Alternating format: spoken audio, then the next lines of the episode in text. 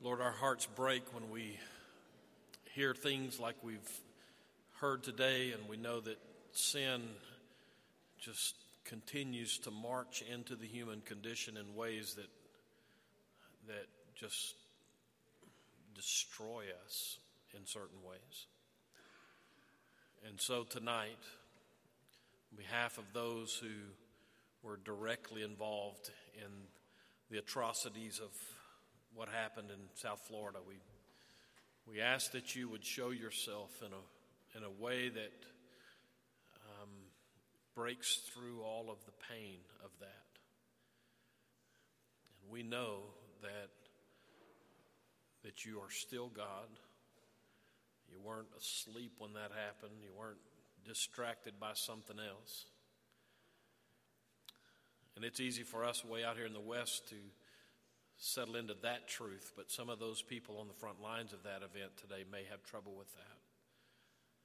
So we just ask that you would put people in places that are strategic to share your love with those families and um, school people and first responders. That you would show yourself to be the loving God. And um, that you, through your Spirit's work, in those quiet moments that are full of emotional rage for some of those families, we, we ask that you would be bigger than the emotion. Your Spirit would do what you do best, which is to speak peace into the midst of a storm.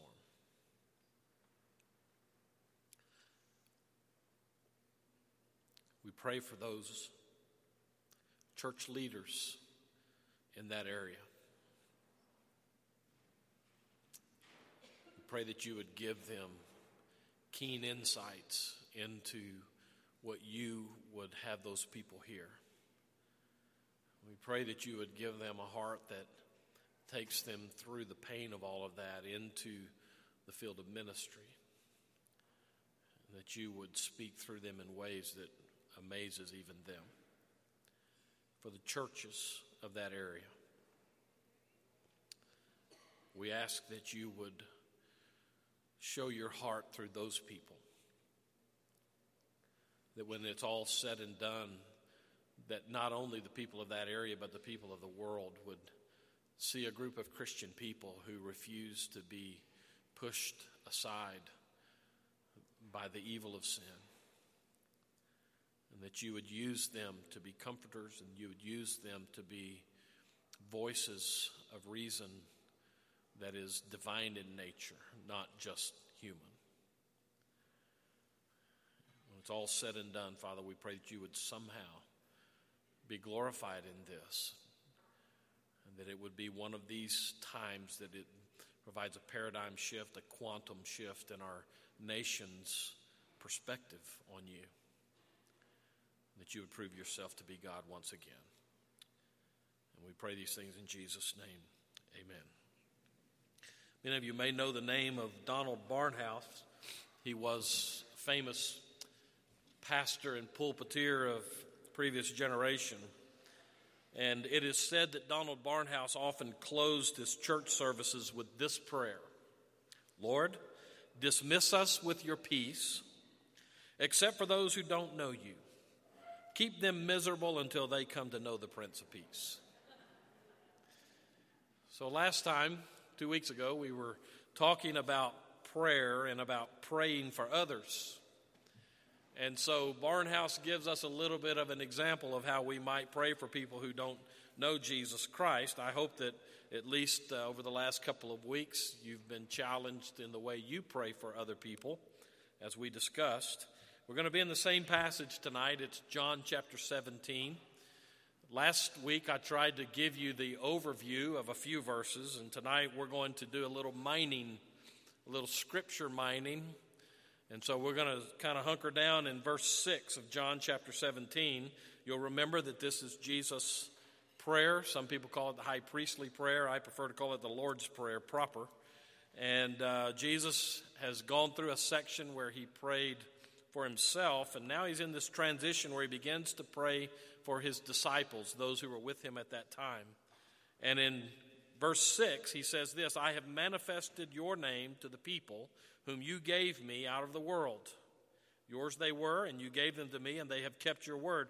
So the first half of the verse is where we're going to be tonight, and uh, we're going to take it in two different pieces because I think instead of looking as we did before at how to pray for others out of that passage, I think we find a little bit of instruction about how we might pray for ourselves out of just that first half of that verse. So here's the first, the first point of reference, I think.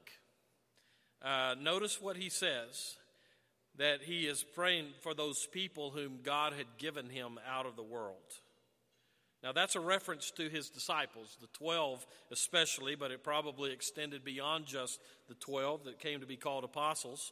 Uh, have you ever stopped and looked in Scripture about how Jesus came to pick those 12? I don't know if that kind of stuff bothers you or not, but uh, I went through a time when I went, so why those 12? What about number 13? This is like being impaneled for a jury, but you don't get you don't quite get there and you really want to, right? You don't really want to be on a jury. They, they don't pick preachers for juries. Always want to serve on a jury, but they don't want a preacher on a jury usually. So no matter where I've sat, they always release me, right? So what about the disciples that were there that didn't get picked? Or how did Jesus come to pick these? Look with me at Luke chapter 6, and we get a little bit of an answer for that. We have other passages where Jesus is walking along the shore of the Sea of Galilee and he sees, you know, these guys out there fishing. He says, Hey, you guys come follow me. But Luke gives us a little bit different spin on this. It's a little bit of an insight into how Jesus handled himself and handled the situation with this. So let me find it. Hang on a second. Luke chapter 6, beginning in verse 12, we read this And in these days, Jesus went out on the mountain to pray, or out to the mountain to pray. And all night he continued in prayer to God. And when day came, he called his disciples and he chose from them 12, whom he named apostles. And then the next couple of verses there, it gives the names of the 12. So, how did Jesus come to settle on those 12 as opposed to another different 12? And the answer is he spent all night praying about it. Wouldn't you like to have had a little bit of insight into how Jesus' prayer meeting went that night? I don't want to I don't want to assume too much, but I have to believe there was this conversation between Jesus and God. You know, Simon Peter, are you sure? Have you seen that guy? Maybe he didn't do that, but Jesus prayed about it before he chose them. And so when we pull all of that together, that passage and the other ones where Jesus chose uh, the fisherman and the tax collector, and all of those things help us to know that Jesus was intentional in choosing his disciples. It was not a haphazard thing. It was not one of those things where he just kind of, you know, whatever he felt like at the moment. He was intentional to get with God so that he could know exactly who it was that God had for him.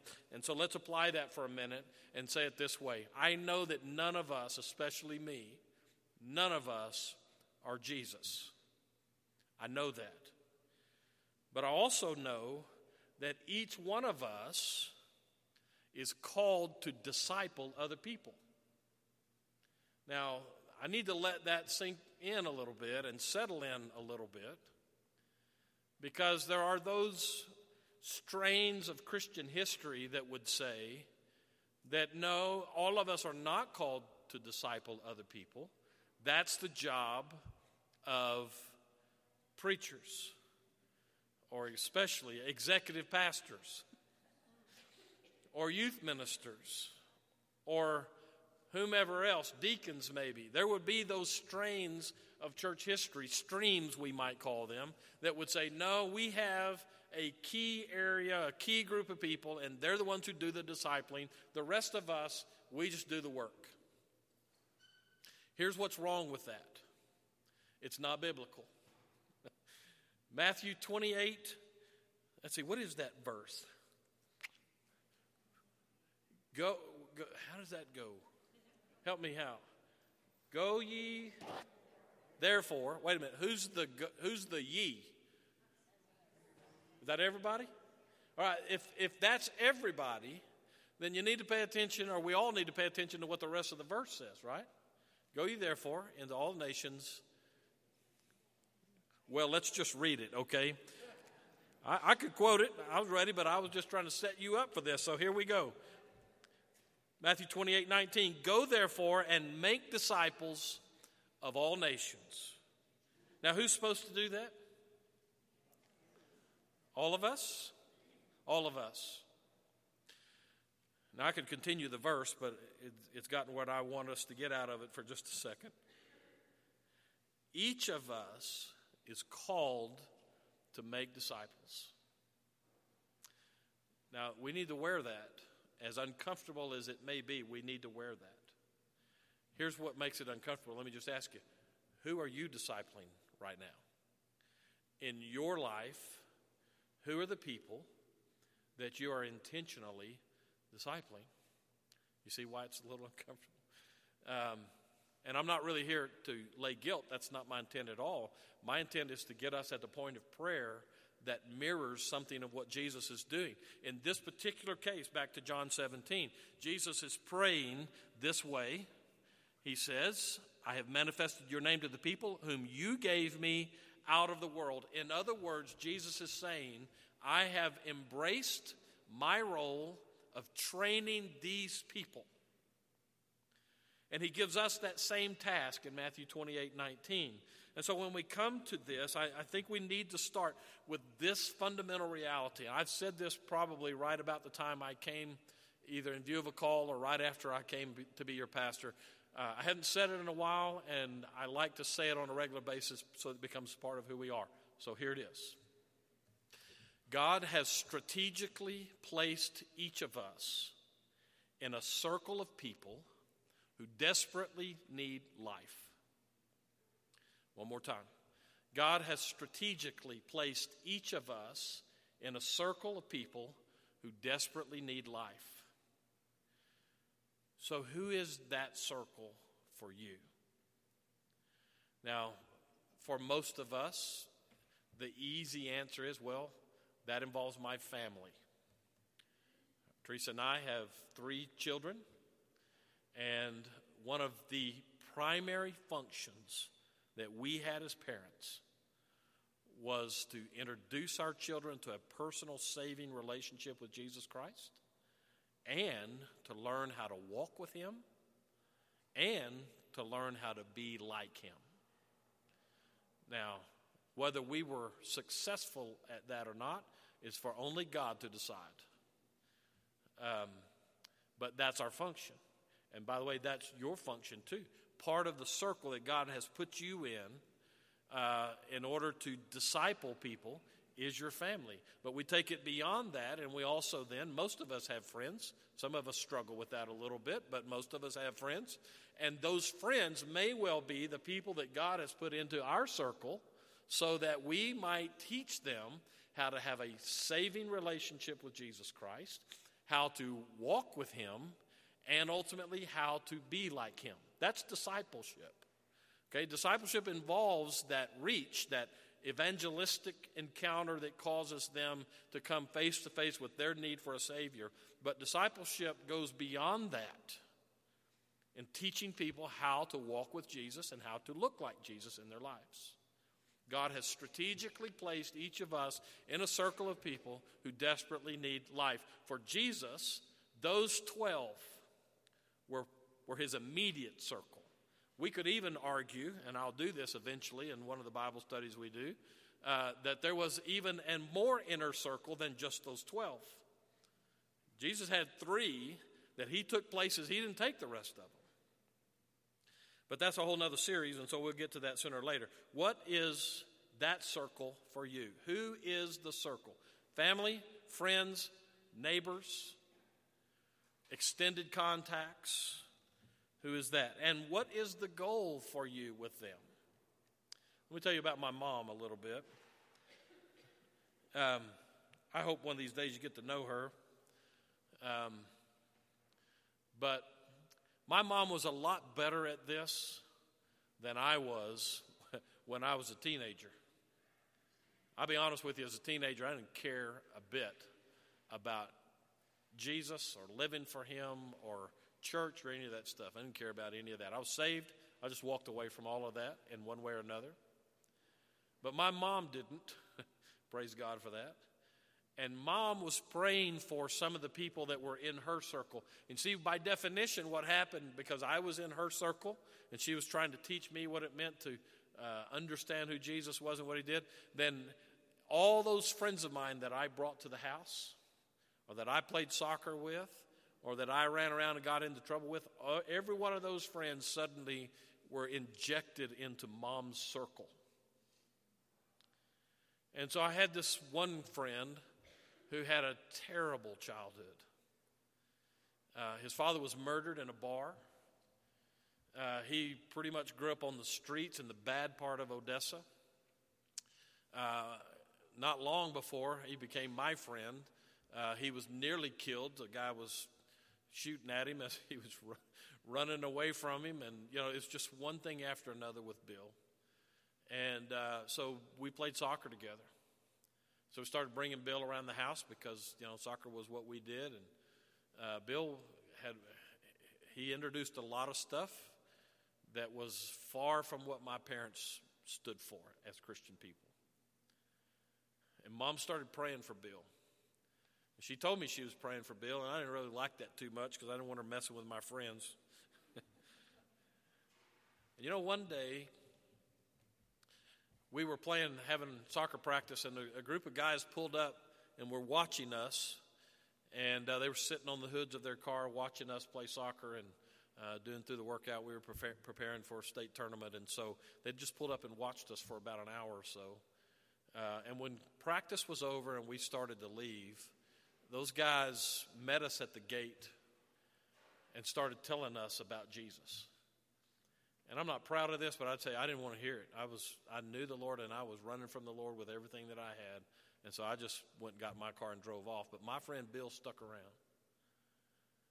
The next time he came by the house, which was not long after that, he told us that those guys had introduced him to Jesus Christ and he had given his life to Jesus. I thought my mom was going to go up in holy smoke at that point. God has strategically placed you in a circle of people who desperately need life. And so part of that is a conversion thing, but part of that also is a discipleship thing that goes beyond the conversion event. It is the lifelong process of walking with Jesus and listening to Him and learning how to do that and learning how to pray and, and what it means to be like Jesus Christ is, to be a disciple of Him. I didn't really understand that. Even after I became a, a minister, I, I didn't get the full dose of what that looked like until I joined a group of guys. I was a youth minister, and I joined with a, a group of other youth ministers who were the executive staff of a youth camp. And we worked all year long to plan two weeks of youth camp through the course of the summer that reached probably, I don't know, it wasn't that big a camp, probably maybe 1,500 kids over a two week stretch. But the, it was the year long planning process that God used to teach me about discipleship. Because I had a guy who was the director of that who was discipling us. And so I would go to these meetings with these guys, and it was all kinds of fun. You know, there's nothing more dangerous than a bunch of youth ministers in a room together. And so Mike knew that. Mike Jones knew that. And so he taught us as we went in to put all the garbage aside and just start in with prayer. Thought I knew about prayer. But when I sat down with Mike running those prayer meetings, it was like stepping into the throne room of heaven. I mean, Mike had a way of praying that I had never heard before. And he's the one that began to teach me that there's more to prayer than just firing off a quick round of requests and moving on. God has strategically placed each of us in a circle of people who desperately need life. That's conversion, that's discipleship. And so the question then is how does that fit prayer? As we come to these sessions where we're learning about praying with Jesus, as he prays here in John 17, as I said, what I call the, uh, the Lord's Prayer. We just get to eavesdrop on him while he's praying. So he makes this statement I, have I've, I've dealt with these whom you gave me. Who is it in your life that God gave you to disciple? And if you don't know, then there's your point of prayer. Okay? If you don't know who is in your circle, whom you're supposed to be helping to walk with Jesus Christ, then make it a matter of prayer. God, show me the people that I'm supposed to be discipling. We, too often we use the Great Commission of Matthew 28, we use that way too often as a marching order for a church without it ever being my own commission from God. We're all called to make disciples. So, who is it? So, pray for clarity. All right, I'm going to give you a few personal prayer hints here. All right, here's the first one pray for clarity about who's in your circle. You should hear this. You, you, start thinking about this and ask God to show you those people around you that need to be discipled, you're going to start seeing more people than you could ever hope to disciple. They're everywhere.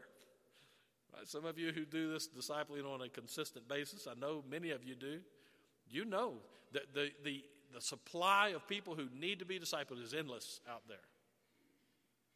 It's one of the reasons I think God gave us all this call uh, because two or three people are just going to get worn out in this process because people are messy and people demand a lot and people can be like parasites and just suck the spiritual life out of you if it wasn't replenished by Jesus Christ. So it's for all of us. So pray for clarity about who those people are. Edgardo and our evangelism team is going to help us with that as we go forward because they're talking about we're working towards uh, a strategy as a church that will keep this in front of all of us all the time. So you'll be hearing more about that in the very near future.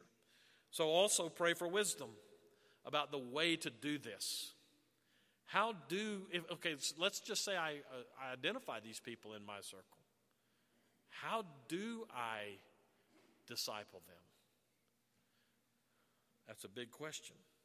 Here's another one pray for patience and strength as you do it. I love the story of a pastor who was talking to a young boy in his church, and the little boy was, you know, he's just kind of one of those kids. You just know that he dealt his mother misery all the time. And so the pastor was talking to him about how they, you know, do y'all say nighttime prayers before you go to bed? And the little boy said, Yes, sir. Mama prays every night as I'm getting into bed. He said, Really? So, so what does she pray? How does she pray for uh, at that point? And he says, she every night she says this God, thank you for putting this boy to bed. That's a cry for help. We need to know. We need patience. We need strength. All right. Jesus knew his circle. Jesus knew his calling with them, and he knew how to bring them along. And so at this particular point, he stops and he says, These are the ones you gave me. And I've been faithful in what you called me to do. So just to wear this very quickly. Um, do you know your circle? How's it going with the discipling of your circle? I believe that as a church, at any church, when we get serious about discipling people, God will send more people because people need to know what it means to walk with Jesus Christ. His claim is not an empty one. I came that you may have life that'll blow your mind. That's Road version. John 10 10. People have to know how to walk into that. So it's a discipling process. Here's another one. Now go back to the first part of this verse where he says, I have manifested your name to the people. We need to clarify some terminology here because it's not enough just to know who your circle is. You need to make sure you have the right strategy. So the word, well, he says, I, I have manifested your name your name, or name in this particular case, is biblical shorthand for character, the essence of who God is. So the name of God is not the one that we find in Exodus as God's talking to Moses, and who do I tell him sent me? And he says, You tell him I am sent you. That's not the name we're talking about. Now Jesus is saying, I have shown them, manifested who you are to these disciples. I love this story, another one of those old uh, previous generation preachers. Actually, Lewis Sperry Chafer was a theologian and a pastor. And uh, in his church, it is said that he often slipped into these prayers that were, uh, I'll say, high and lofty. Okay? His people didn't see them that way. He used those some of those ten dollar seminary words in his prayer, you know, and they just kind of tended to drone on and on and on, kind of like me tonight. And uh, in the process of that, his people were just like, "Oh man, he's killing us with these long, high, lofty prayers." And so, in his particular church, the choir sat right behind where he stood to do that, where the pulpit was. And so, one of those choir members decided she'd had about enough of that. And so one Sunday morning, he got up and he went on and on with this prayer. And she's an old Scottish woman, and so I'm not going to try to do it with a Scottish accent, but she reached across in the middle of his prayer and she tugged on his, I started to say his cape, his robe, tugged on his robe, and she said this Just call him Father and ask him for something. Let me tell you something. That's, there's insight in that. Jesus says, I manifested your name, who you are to them. It almost sounds in that particular story that the Scottish woman understood a little bit more about who God was, maybe, than the theologian did. Just call him Father and ask him for something. It says he manifested his character. That word means to make clear or to reveal. I've gotten several comments about wearing glasses. Uh, they're not new glasses, I've had them for a while. Wearing glasses is not a new thing for me. I started wearing them when I was in the fifth grade. But I wear contacts most of the time. And I think El Paso uh, dryness and El Paso sand is starting to get to my contact wearing bit. Uh, so I came in the office the other day, and within the first 10 minutes, two different people said, Well, you look smart. Now, I didn't say it, but I started to say if I'd, have, if I'd known that would help, I'd have bought glasses a long time ago. But then the other person, the third person, said, You look weird. Which is probably closer to the truth. But here's why I bring it up. If I don't have glasses on, I can't see. I'd know you're out there because I could hear you breathing, but I wouldn't be able to see you. Right? So one of the things that I could, if I had time, I'd tell you how I came to know I needed glasses in the fifth grade. But here's here's what I want you to get. Okay, glasses help to reveal stuff for me that I wouldn't see that was out there otherwise.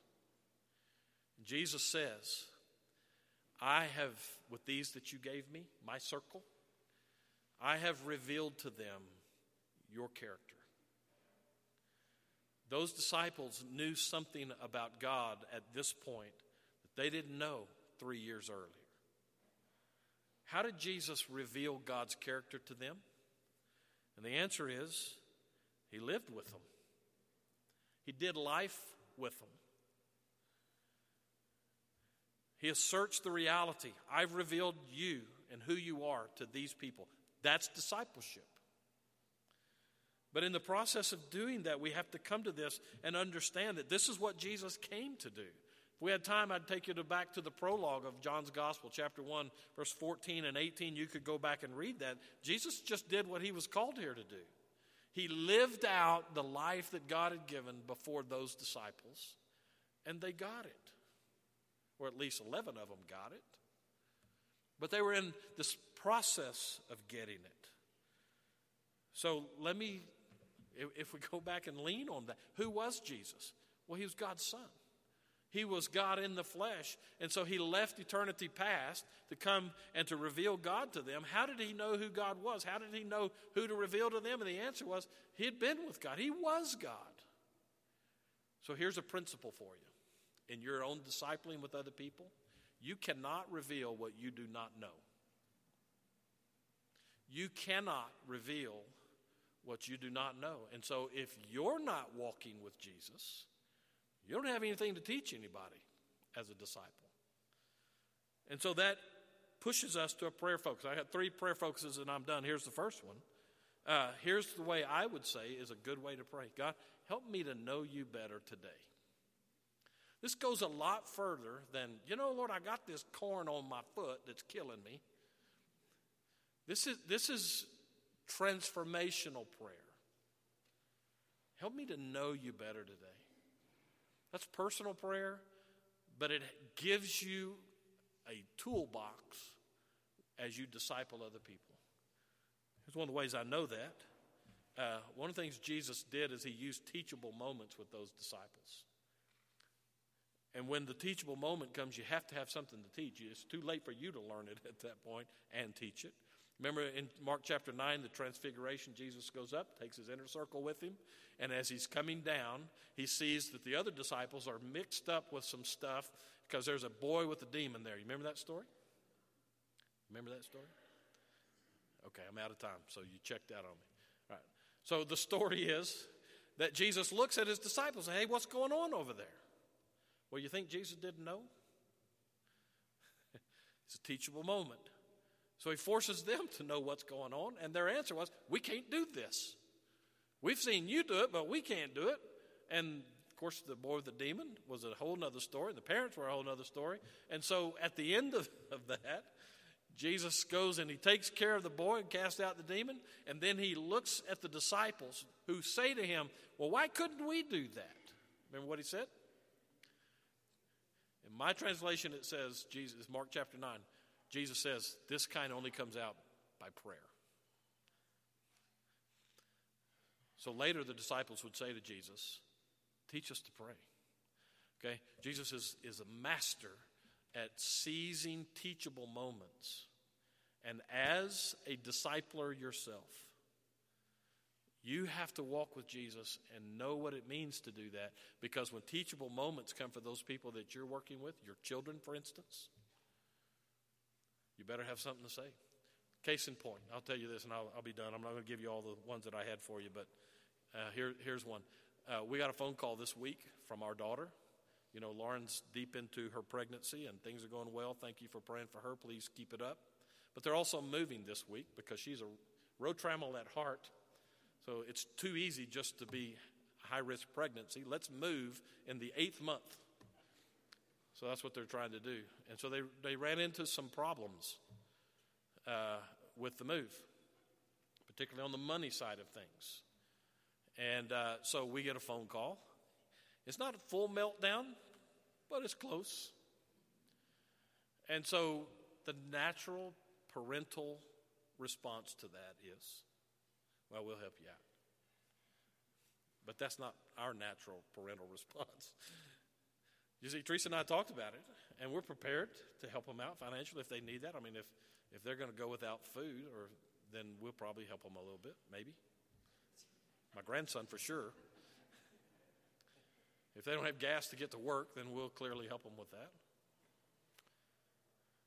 But you know, one of the things that Teresa and I came to was some of the greatest lessons we learned about trusting God came when we had $2 in a bank account and 20 days before payday.